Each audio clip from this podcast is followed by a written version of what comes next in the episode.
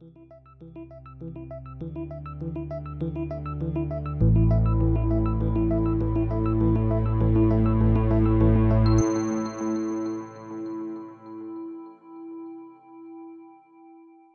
to another episode of the Untangling Web3 podcast. Alec, how are you doing today, mate? I am very good. I'm very good. It's very dark these days, so I've got nothing better to do than be recording podcasts with you, Jack. How are you? Yeah, not not too bad, thanks, mate. I'm uh, I'm all good. Yeah, so today we are uh, we, we we're kind of going on an interesting journey, I think, because you and I have both for quite a while been excited to talk about this concept of DeFi or decentralized finance.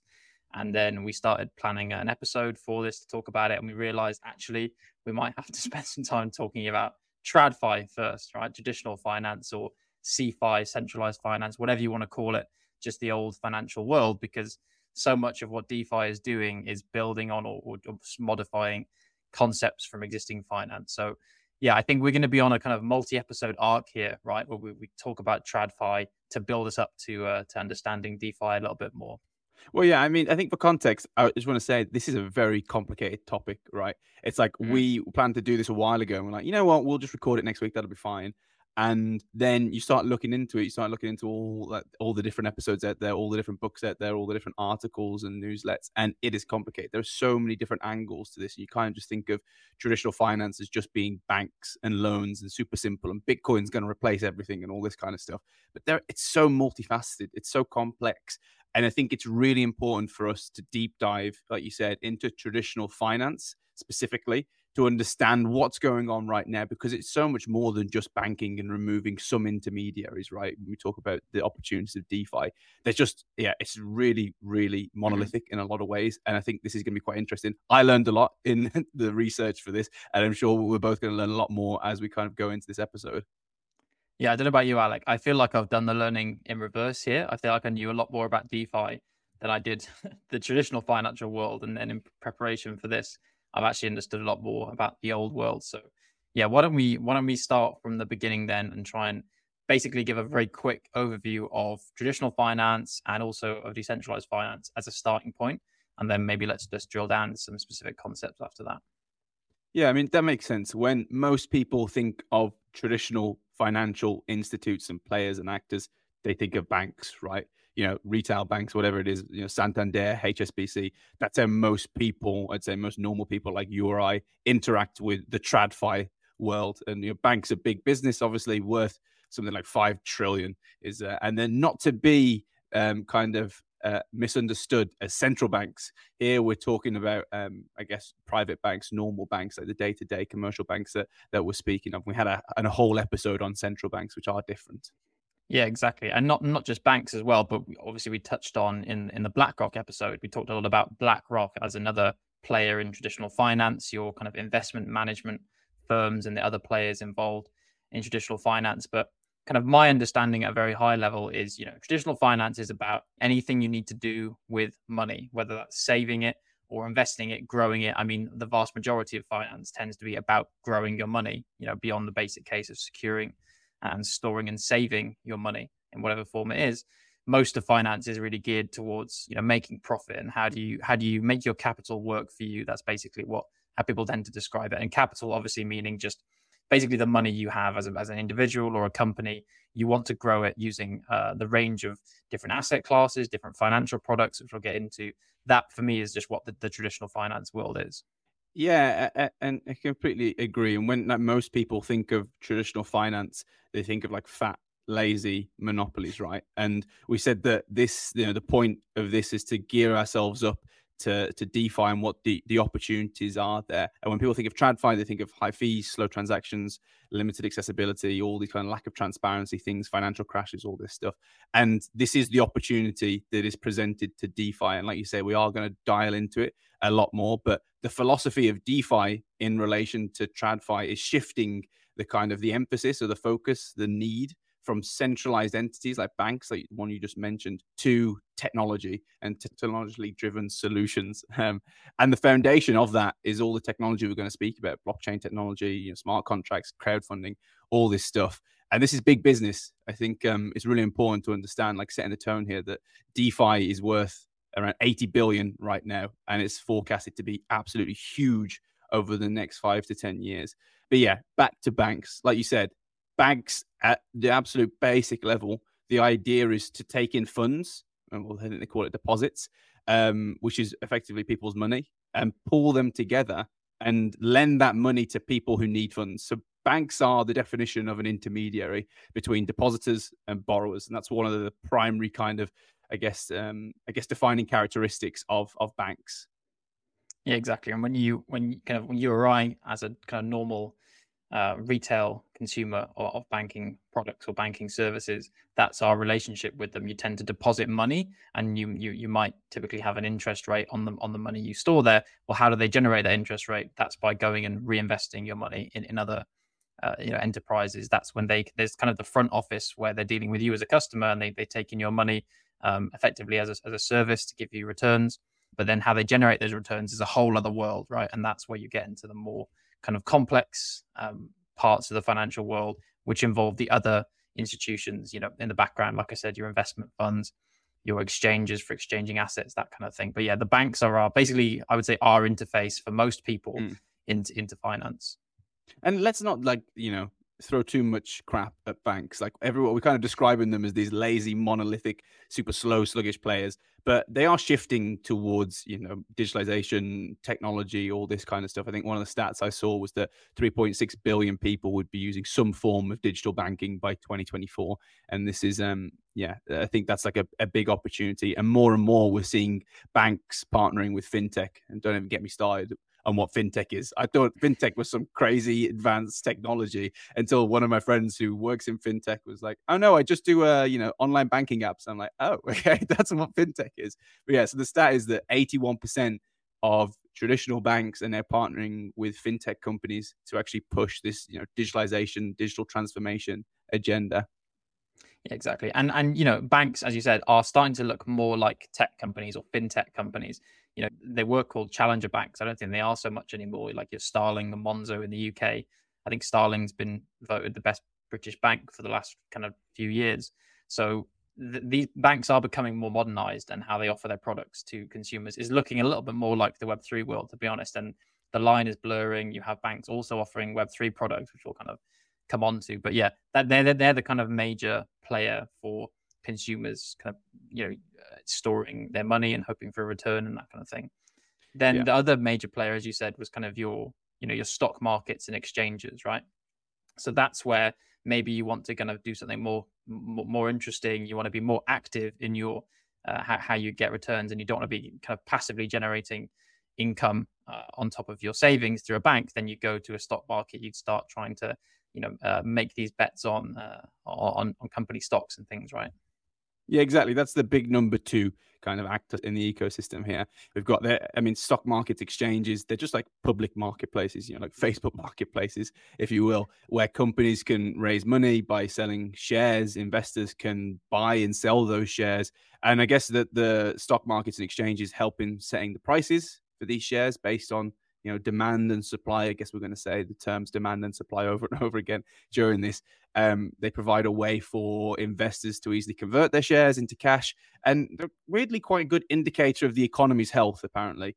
Um, and additionally i guess they ensure the companies um, the companies follow certain rules and standards you know promoting fair play and transparency. And this is a big thing around you know traditional versus defi is the idea of you know standards rules how you ensure that assets or you know companies on these exchanges actually do play ball properly and actually aren't you know doing illegal illicit things. And this is very relevant with a lot of the things that's been happening lately with you know FTX Binance. I think we'll talk about this a bit later but that's a very important aspect of these as well. Yeah I think that's the key is you said as you said access to consumers you know whether that be retail consumers like you or I or, or companies wanting to you know diversify on, on their balance sheet what other companies they hold they hold stocks in your stock markets and stock exchanges are the kind of the access point for you. And they are generally heavily regulated. So you know the big examples of stock exchanges. You've got new york stock exchange london stock exchange the nasdaq shanghai stock exchange. These are all kind of very well known even if you if you've never invested you know directly on a stock exchange you'll still know those names. There are whole uh, news channels dedicated to the movements on them. And they're all subject to heavy regulation, and not just the exchanges themselves, but as you said, companies who want to be listed and as a, as we call it as a mm-hmm. public mm. company, if you can be bought and sold, have your shares bought and sold by the public, there are very stringent listing requirements. And I just want to call out one kind of nice little segue into the Web3 world is is with something like Coinbase.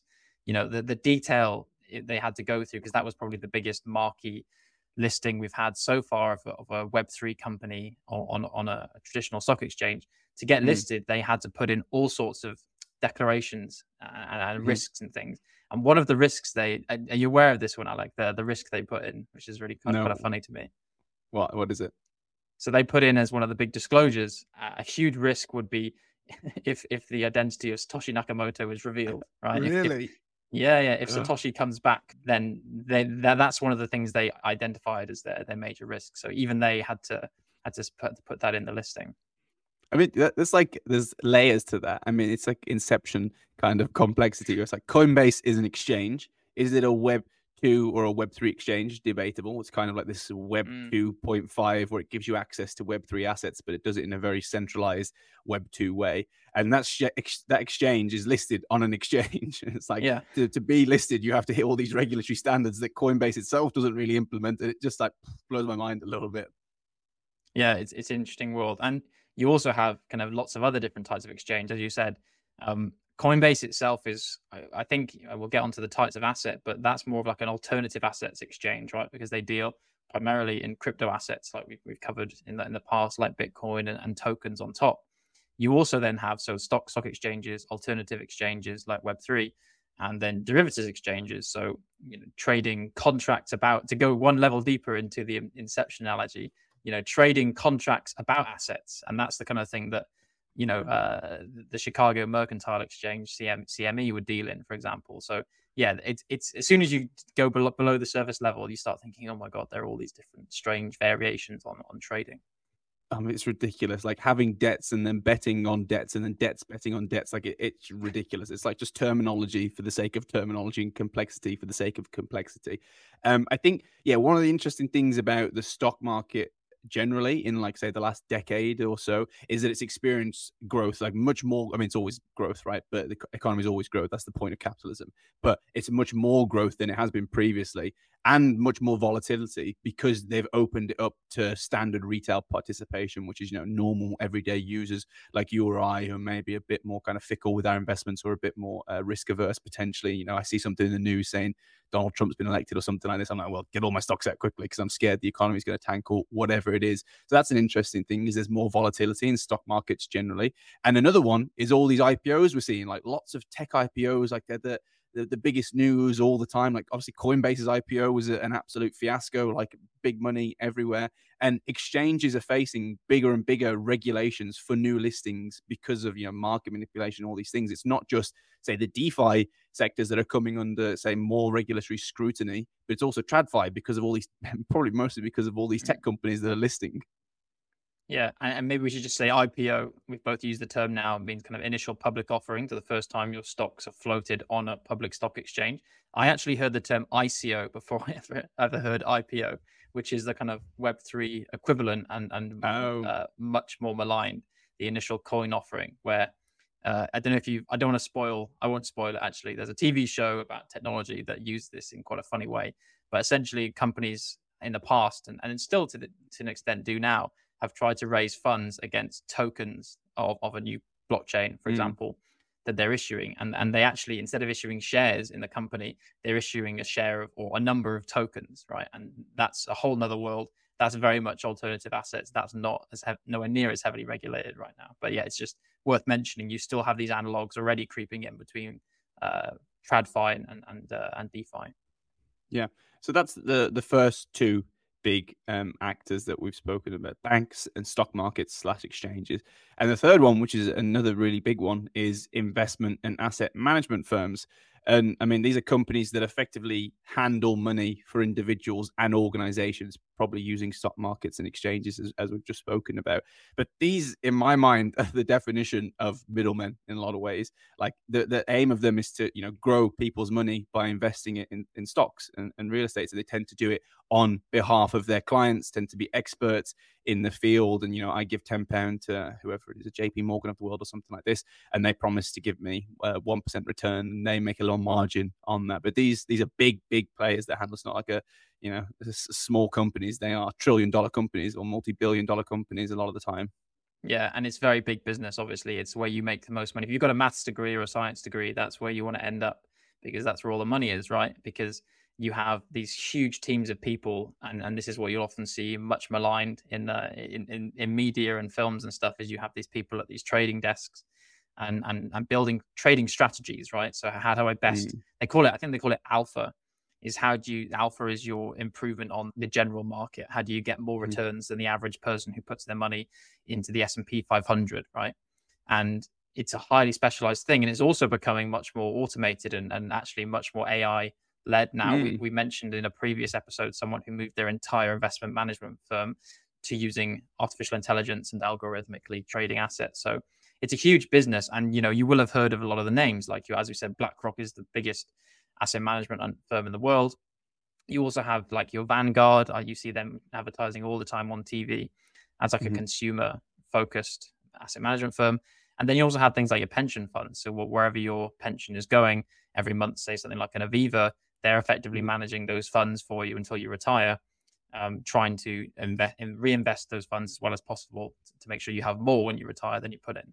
Yeah, and I think, like you say, it's big business. This kind of stuff. Like I kind of have maybe thrown them off as as middlemen, and they don't add much value. But it will be really interesting to see, like you said, what happens to these businesses when AI becomes the norm and there's like open source models that are just like the optimum way to get returns on investment.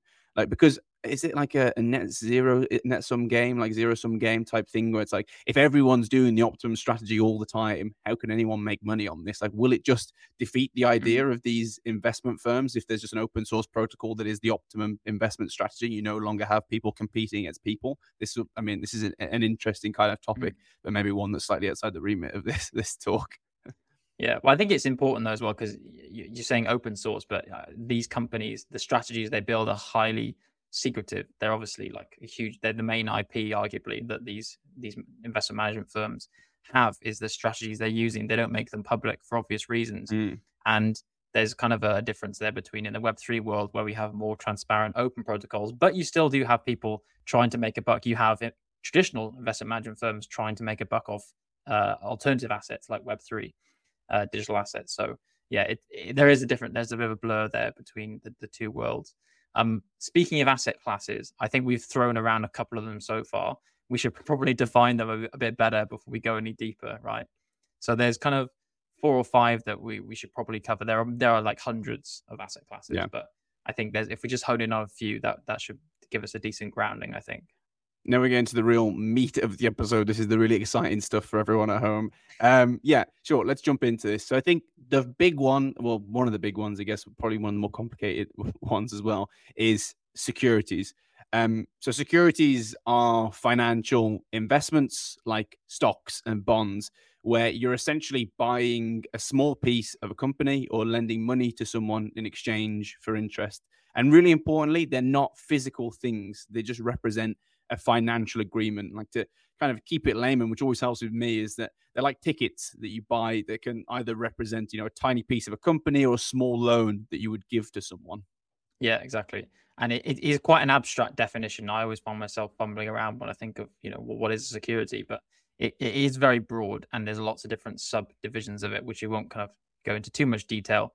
But again, one of the important things is that securities are highly regulated. So, you know, because they're so abstract and as you said they're, they're talking about taking a small piece of a company or taking a loan from the, in a government bond or something.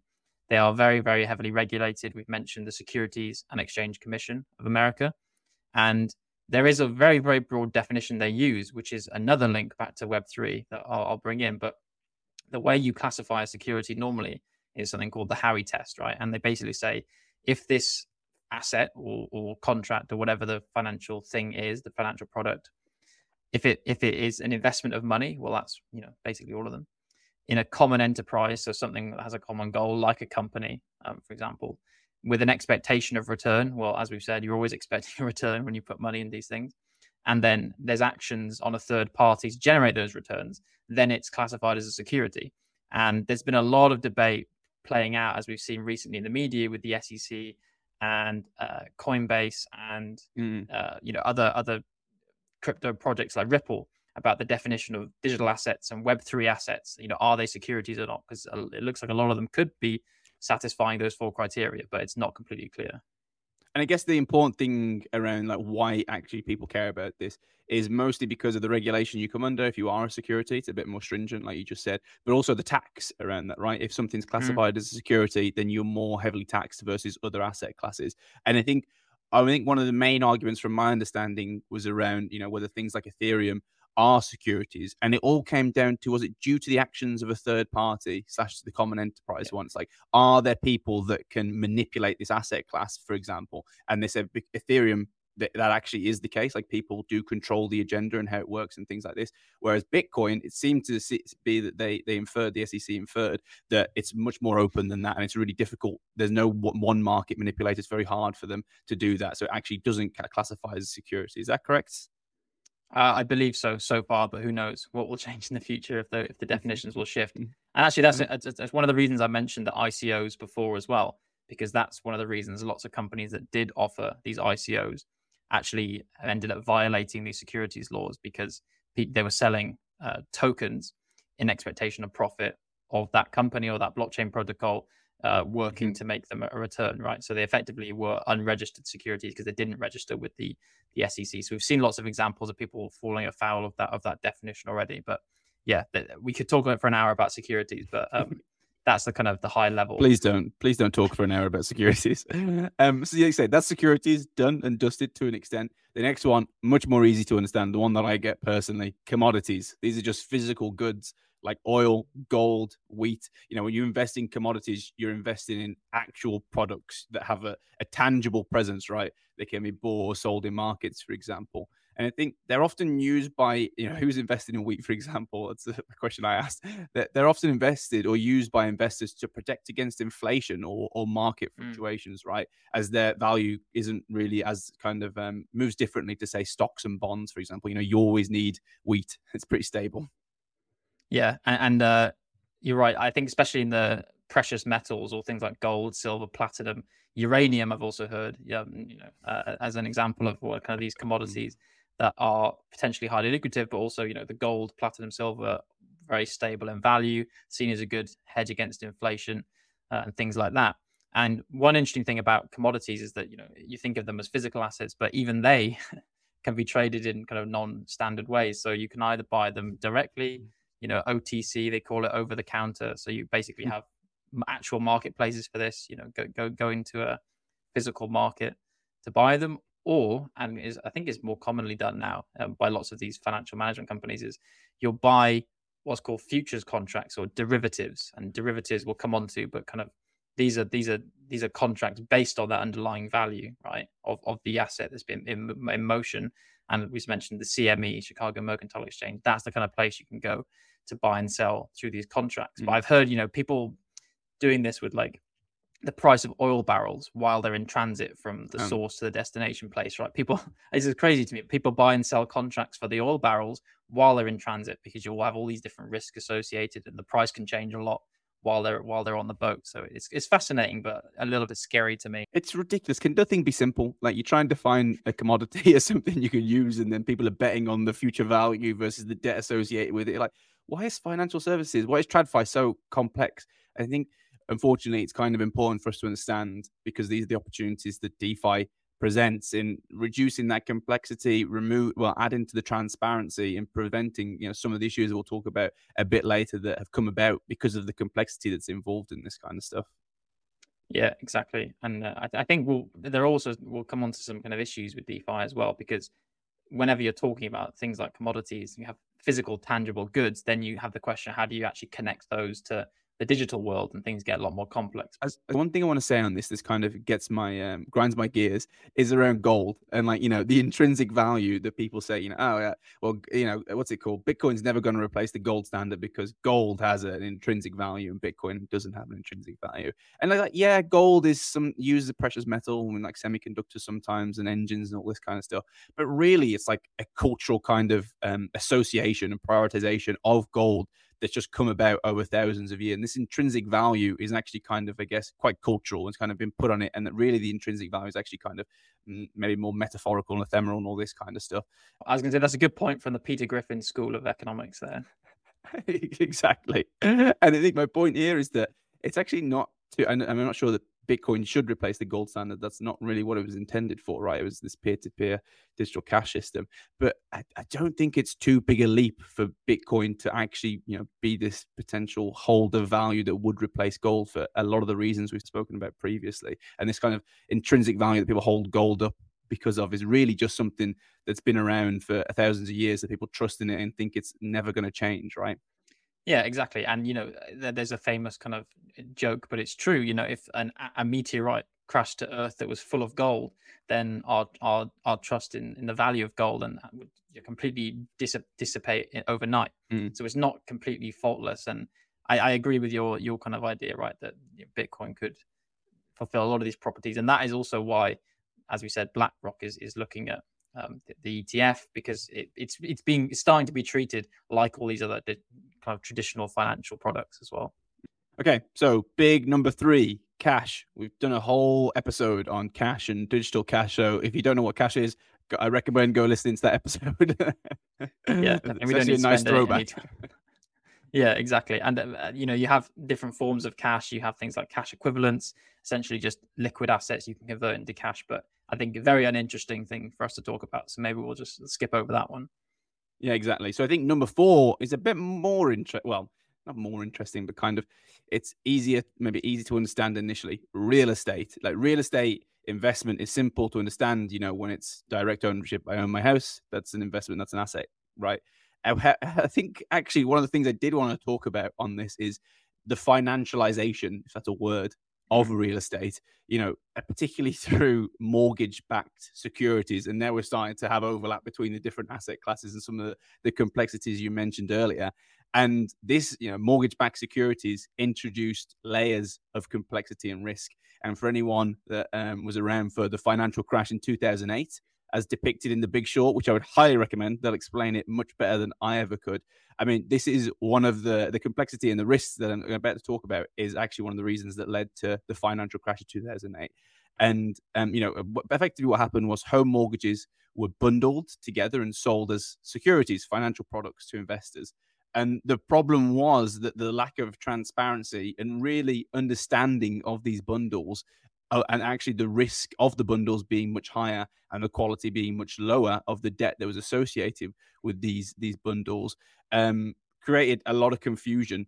And um, you know owning a security like these mortgage bundles is like it's kind of like owning a, a financial paper that represents um, a mortgage payment. And it was actually really far removed from the realities of the housing market and this you know complex financial engineering really led to a disconnect between reality and the financial state and the lack of transparency really played like a massive role in the financial crash of 2008 and the, the reason I, I talk about this is because again this is another huge opportunity for DeFi generally to create, you know, more transparency, more understanding, and hopefully remove some of the complexity that's involved in these crazy things like mortgage-backed securities that I hate the idea of. Yeah, I think I, I would also recommend going to watch um, The Big Short because yeah, it, it shows you how the complexity of building assets on assets and derivatives of derivatives is can be quite dangerous, especially when you have this kind of information asymmetry. You have these private asset mm. managers all trying to make that alpha on on the underlying assets. Um, and, and I think, yeah, that, that shows part of what we're striving towards in, in, the DeFi world is to have more transparency over these protocols.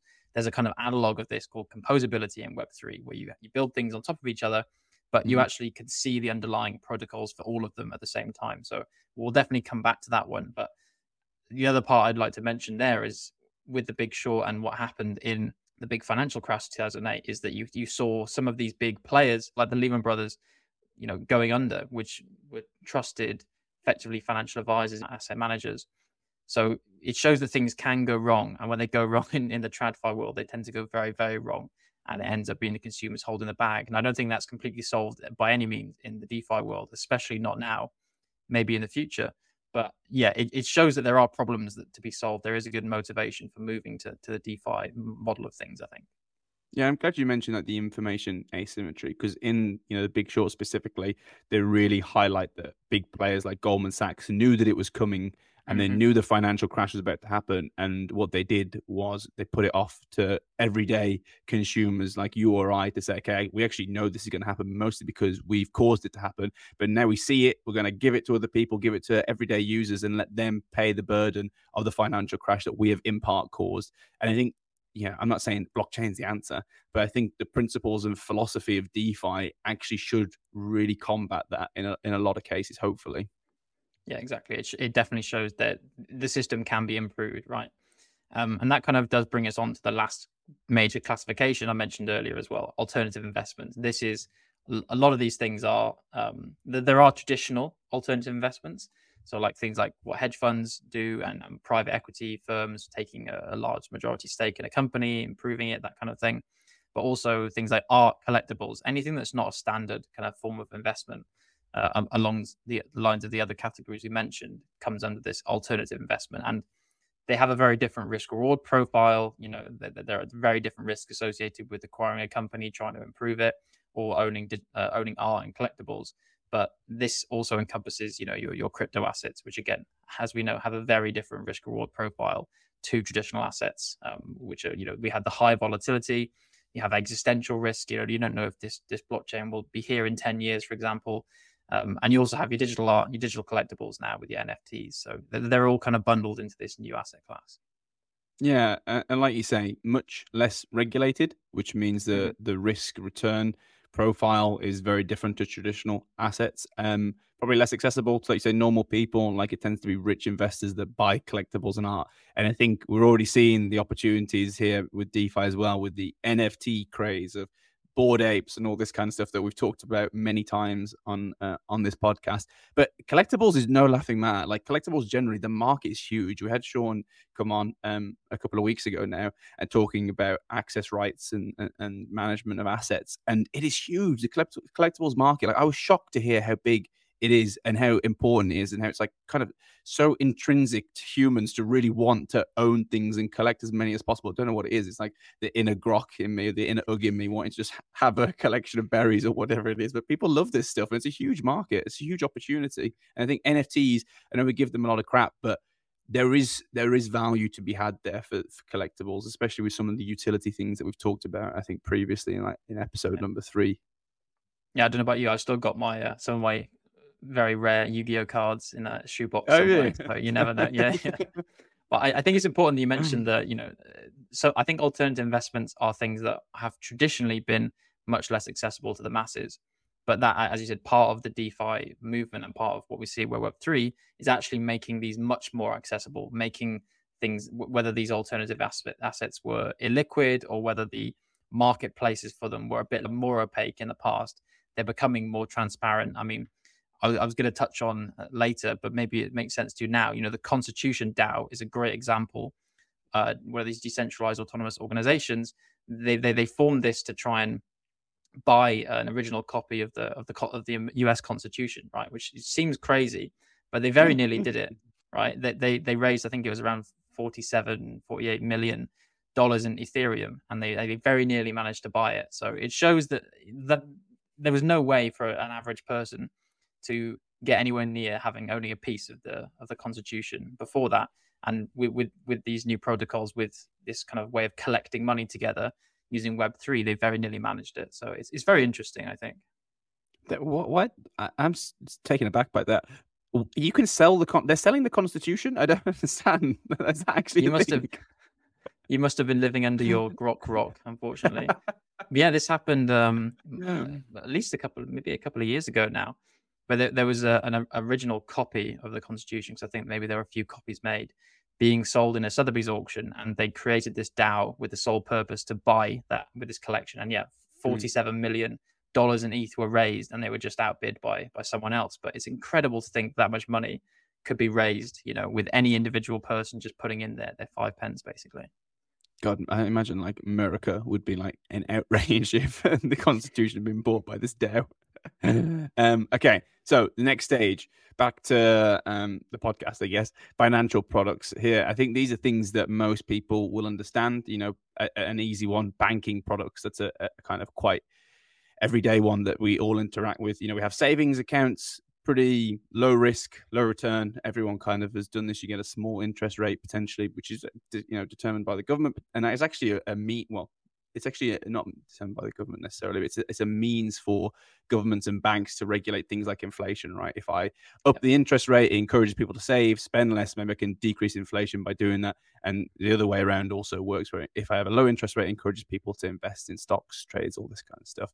Um, the other one that I think people are quite familiar with is checkings accounts. These are day to day transactions, typically, like pretty well understood, I think. Yeah, exactly. So you, you're you're kind of the, the first tranche of banking uh, or financial products is what we would, as we said, we interact with with banks, right? And whenever I hear the term financial products, I kind of think, oh, that sounds weird. Like, what what is a financial product? It's just money, right? Mm. But you know, we, we do use them in our, day to day lives. A savings account with with, with a with, even if it's a low rate of return, it's still a product. You're still putting in your money with expectation of return, as we kind of said that kind of thing. Then, if you move away to the kind of more complex things, and now we're kind of talking about again not just what the institutions are, but what do they do? Then you have your investment product. So this is anywhere you'd invest in one of those asset classes that we mentioned, whether that be stocks and shares. So like a consumer typically you might know of something like Robinhood, right? As a, as, mm. a, as a mm. classic trading firm. Well, there's lots of these small kind of mobile apps you can now just very easily, surprisingly easily, uh, just just sign up and start buying stocks in. You might also have your your ISAs as well, your ISA accounts. So something like Help to Buy ISA in uh, mm-hmm. in the UK, where you're putting in money. Again, some government influence there because you get a little bit more money from the government if you put it in to buy a house, that kind of thing. So it's the kind of thing that most people, even if you don't think of yourself as an investor, you may well have been involved in an investment product like that as well. And then obviously, as we mentioned, your hedge funds, private equity, all these other firms will have different types of investment products they are using or were offering as well. Yeah, and the big sexy one that we spoke about a few weeks ago was the BlackRock ETF, which is going to be an investment product for people to you know put their fiat in, and BlackRock will invest in Bitcoin potentially, assuming that gets approved. Let's see what happens. Um, so that's another example of that, and that's kind of another um, way in which DeFi is moving into TradFi, and this kind of this um, combination or integration of the two, which is quite exciting. Um, we've got insurance products, doesn't everyone love talking about insurance products? Like life insurance health insurance property. Um, but this is big business as well. There's like so much value to be derived from that. Insurance makes so much money. I can't remember. I had a fact somewhere. It's like hundreds of billions a year um, through insurance just premiums and things like this. It's absolutely mental yeah, it's. Uh, I don't want to spend long talking about it because it bores me to death, but it, it is huge business, right? And you have again, you mm-hmm. have structured products in insurance as well. You have things like reinsurance on top of insurance, that kind of stuff. So again, very big business, and in some cases, obviously, it's also mandated, right? So most of us, if you if you're driving a car in the UK, you will have had to buy an insurance product, your car insurance, or typically you'll buy a travel insurance if you go abroad as well. Obviously, not mandatory in that case, but you know it's something that you will have touched that as a financial product in, in your life as well. Um, yeah. and then kind of the, one of the, the, the other bigger more interesting but much scarier again types of product is then your derivatives right? And this is effectively anywhere you have a product that is not itself the underlying asset but derives value from an underlying asset. So this is you know it's effectively betting on future price or movements of an asset without holding it directly yeah, it's like uh, how did I hear it described once? It's like um, they're like bets, like you say, on how the price of something will change in the future. It's like imagine guessing like the score of a football game and placing a bet on it, but you relaying that to underlying assets. Um, exactly. quite a complicated thing, and it's a bit abstract. Yeah, but also I, I've seen you know quite common in the UK is there's something called the share save scheme, whereby if you're a, a, a company that's publicly traded then you can effectively as an employee you can put your money into this scheme you take away a certain percentage of your your salary each month and it gives you an option so that again an option is one of these these futures um, contracts these derivative contracts it gives you the option to buy the company's shares so the company you work for at a big discount in the future. So it says, okay, it's going to be up to 20% discount on the price. You put in your money now for, I'd say, two or three years. And then at that date, in two or three years' time, then you have the option to buy the company stock at the originally agreed price. So this is what it means by giving you the option to buy at a certain price. And again, you know, you're hoping that the company stock has gone up because you've been a productive worker in that time. And and and that's kind of a nice example because it's it shows where financial products can have a, a, a I think a, a strong benefit, mm. not just for the company because it incentivizes people to stay at the company, right? To get to see that two or three year period through. Mm-hmm. But it also incentivizes you as an employee to have skin in the game, right? Because you think, well, you know, my my investment in this product is going to be worth much more if we are successful in two or three years' time. Mm-hmm. So it's kind of it's a nice example, I think, that is uh, is less demeaning of the financial industry. Okay, and some other big concepts that we really need to talk about because these become extremely relevant when we're going to talk about DeFi in the next episode. Um, the first one is market making, and as the kind of the name suggests, this is how you make a market, and it invi- involves like continuously buying and selling all these wonderful financial instruments that we've been speaking about for the last half an hour to provide liquidity to the market. Typically done by you know big institutes like Goldman Sachs, J.P. Morgan, New York Stock Exchange, all these kind of things. And you kind of like I say, you can kind of think of this. Um, as like a store that always has what you want to buy and is willing to always buy what you want to sell and they make sure there's always a product available for customers. So you have this kind of guarantee of service that is offered and that promotes a healthy economy, right? Yeah, exactly. And and you know, part of why there are so many financial products is you know because there is a market for them, and then also an incentive to make the market. And you know, and one way I think about this is when you fire up your Robinhood app and you go click, I want to buy shares of Apple, right? Because you think it's mm-hmm. going to keep going up or Tesla or something, then you need someone to sell you a share, right? That's the market. Mm. That how you make that market, how you make that happen. A lot of it is typically based on something called an order book, where people are willing mm. to sell, people are willing to buy, and then your market maker is effectively, you know, matching you up if it's an exchange or is acting as your counterparty. So uh, is willing to, to, to sell it directly to you. So again, you need some kind of whether peer to peer is possible, and that's what we said with the OTC. But typically, you have some intermediary in the middle who's there to make that market for you. Yeah, and I think this is like when I kind of think of how this is actually beneficial. It's like with your Yu-Gi-Oh cards, for example, you try and sell uh, an alternative collectible. It's hard, right? You put it up on eBay, you kind of post it on forums, you have no one to sell it, and that's a big issue. But that was also the case with Bitcoin in the early days when you're trying to buy Bitcoin. Like it took so long to actually get it from someone who was willing to to sell it, and now it's like instant, which is uh, well, I guess exciting, right? And kind of it bodes well for the future and shows how much importance there are on, on all these kind of um, DeFi applications. Yeah, exactly. And then kind of highly related to market making is this idea of liquidity. And we we touched on this before, but one of the big features of any given market is how liquid it is. So how easily can you buy and sell? How much is there? Uh, how much availability is there of the asset that you want to buy or sell in the market? Because if no one's willing to sell, you have a highly illiquid asset, or if no one is able to sell, I should probably say, then you have a highly liquid asset. So they're, they're intrinsically related to market making and having more market makers, better funded market makers will typically make your asset more liquid. But it's a huge topic in DeFi, right? And and, and Web3 assets in general, because sometimes they're not liquid. But as we'll come on to, I guess, in the next episode, how you make that markets is becoming much more automated, right? And you have these very clever new ways of doing it in the Web3 world. Yeah, so liquidity is how easily you can turn something into cash, right? If you can sell it quickly without the price dropping much, then it's considered very liquid, and that's very important for businesses and all this kind of stuff, right? Yeah, but I would say not just cash, right? Because when we talk about, I think that's like the, the very traditional mm.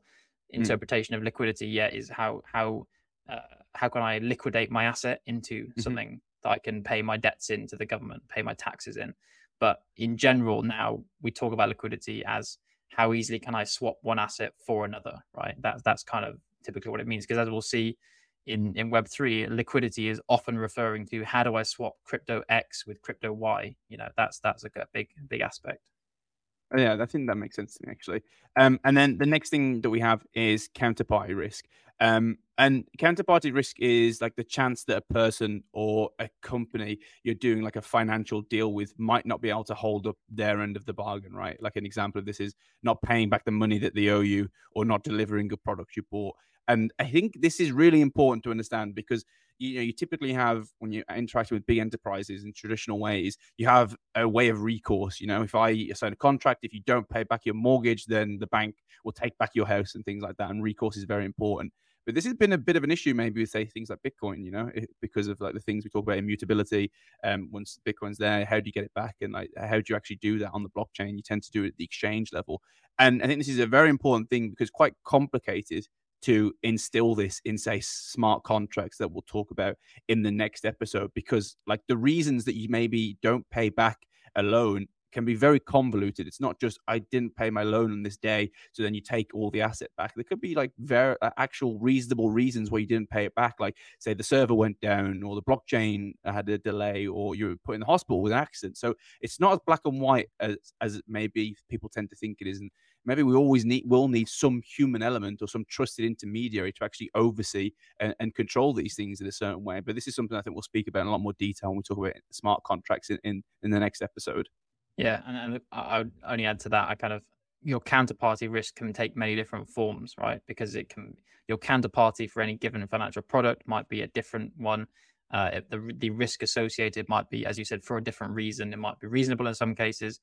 Um, it's why you're willing to, to to give your money to the bank and let them reinvest it in, on your behalf. You have this idea of fractional reserve banking. They don't keep all the assets there all the time, and then you, you, in bad cases you can have a run on the bank. But um, you know, one good example, even for the most basic financial product, which is your checking account, like you said, right, as a banking product.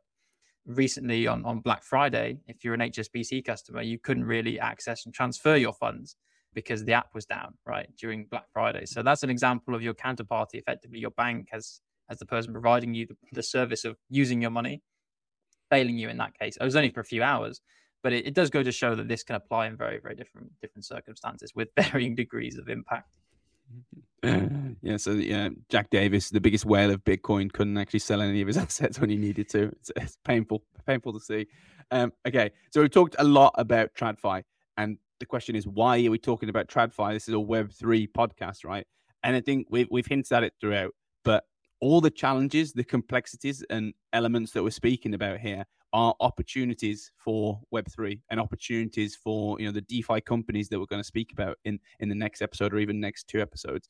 Like we kind of said that it's um there's a lot of inefficiencies there's a lot of intermediaries probably because of the complexities and uh, the information asymmetry that they want and like i said this is a real opportunity for defi application and the real fundamental philosophy of defi is to shift the trust paradigm from centralized entities and unnecessary intermediaries more and more towards technology. And it's not to remove all intermediaries. I think that, that that's ridiculous. And I think there always always will be some need for an intermediary in, in, in some form, even if it's just a low reliance on them. But it's to create more transparency and more trust and more efficiency by moving that trust and dependency from those intermediaries to technology. And in a lot of cases to blockchain and smart contracts and all these wonderful and weird technologies that we'll talk about.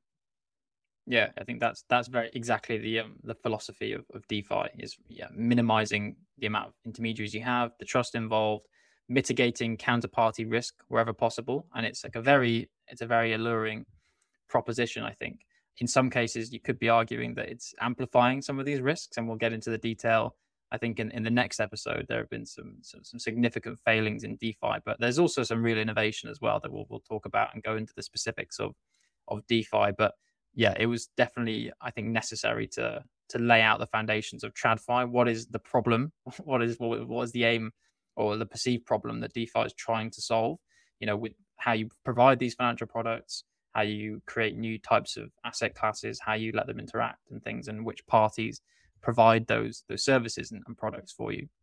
I think like what I would say is it's you know people kind of think about it and the conversations I've seen is that it's DeFi is going to replace TradFi. And it's this binary thing mm. where we know TradFi and they'll just be DeFi. And it's like, that's ridiculous. Like that's never going to be the case. Like we're already seeing the terminology and we're using it ourselves like Web 2.5 and seeing how these kind of these big TradFi entities who have a monopoly in a lot of ways on the financial sector are moving more and more into DeFi. And it's not going to be like, you know, overnight HSBC is going to move to a completely decentralized platform or you know, currencies will overnight move to CBDC or Bitcoin or wherever it is. But we're seeing the slow transition for you know, and kind of little cases, little prototypes, little test cases being developed around the world. Like a lot of central banks looking into CBDCs. That's a, an initial kind of move into the DeFi space in a lot of ways.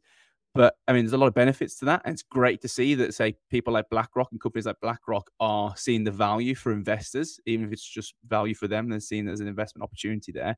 And there's opportunity. That's what I want to emphasize big opportunity. But there's also a lot of friction, right? What we've already mentioned, mm. like some throughout this, like the American SEC versus Bitcoin versus Ethereum. Like what what is security? What is commodity? Like it's these technologies that are coming into these you know tr- TradFi ecosystems, and people don't have a clue how to define them or how they fit into traditional kind of um, definitions. And even we've said it's like very abstract and difficult to actually define. But people need this. Like people need this kind of this trust, this confidence and this regulatory kind of um, certainty to move strongly into into these spaces. And then we've also seen a lot of like um, lawsuits. You know, Binance have recently been really screwed over in America. FTX, obviously, and I think this friction is also a really interesting, interesting kind of um, point or area to comment on as well. Yeah, I think FTX is the is the really interesting one there because it kind of it was the first time that that the TradFi world really properly accepted and bought into the the DeFi world and the Web three world and it ended pretty badly, obviously. And it shows the same problems of, of traditional finance can creep in the information mm-hmm. asymmetry, mm-hmm. the, the kind of underhanded operations of the companies in mm-hmm. Web3 in some cases. So, but it also shows that the, the demand was there, right? It shows that, you know, if all these big traditional finance companies could see the value in the proposition of DeFi in general, you know, if, if, FTX had operated as a good company, really, it, it, we'd all be hunky dory right now it was very much a human failing by the looks of things, uh, and not necessarily a technology failing. But uh, yeah, I think I think it's it, it, encapsulates the fact that there is demand for what DeFi is offering, and and we can learn from its mistakes, as you said, all these different things that have happened. And we'll we'll cover some of these ex, kind of explicit examples of of those failings in the in the coming episodes. But yeah, I think maybe for now it's we should leave it there and and say you know that is that is a, a, a crash course, a 101 into the in, in the TradFi world, and hopefully uh-huh.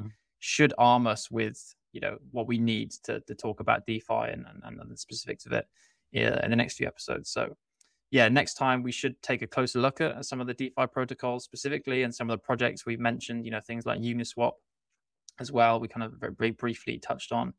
Um, to understand how they work, but also some of the risks and, and concerns associated with them. But for now, Alec, I think we'll say thank you for listening, wherever you may be. Join us next time to untangle a little more of Web3.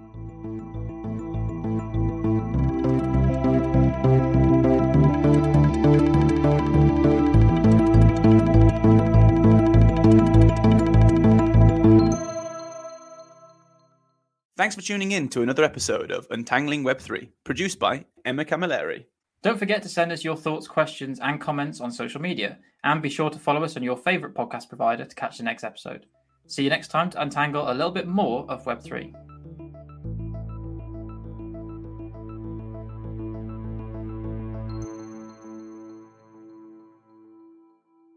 The views we express here are our own and do not reflect the views of our employers.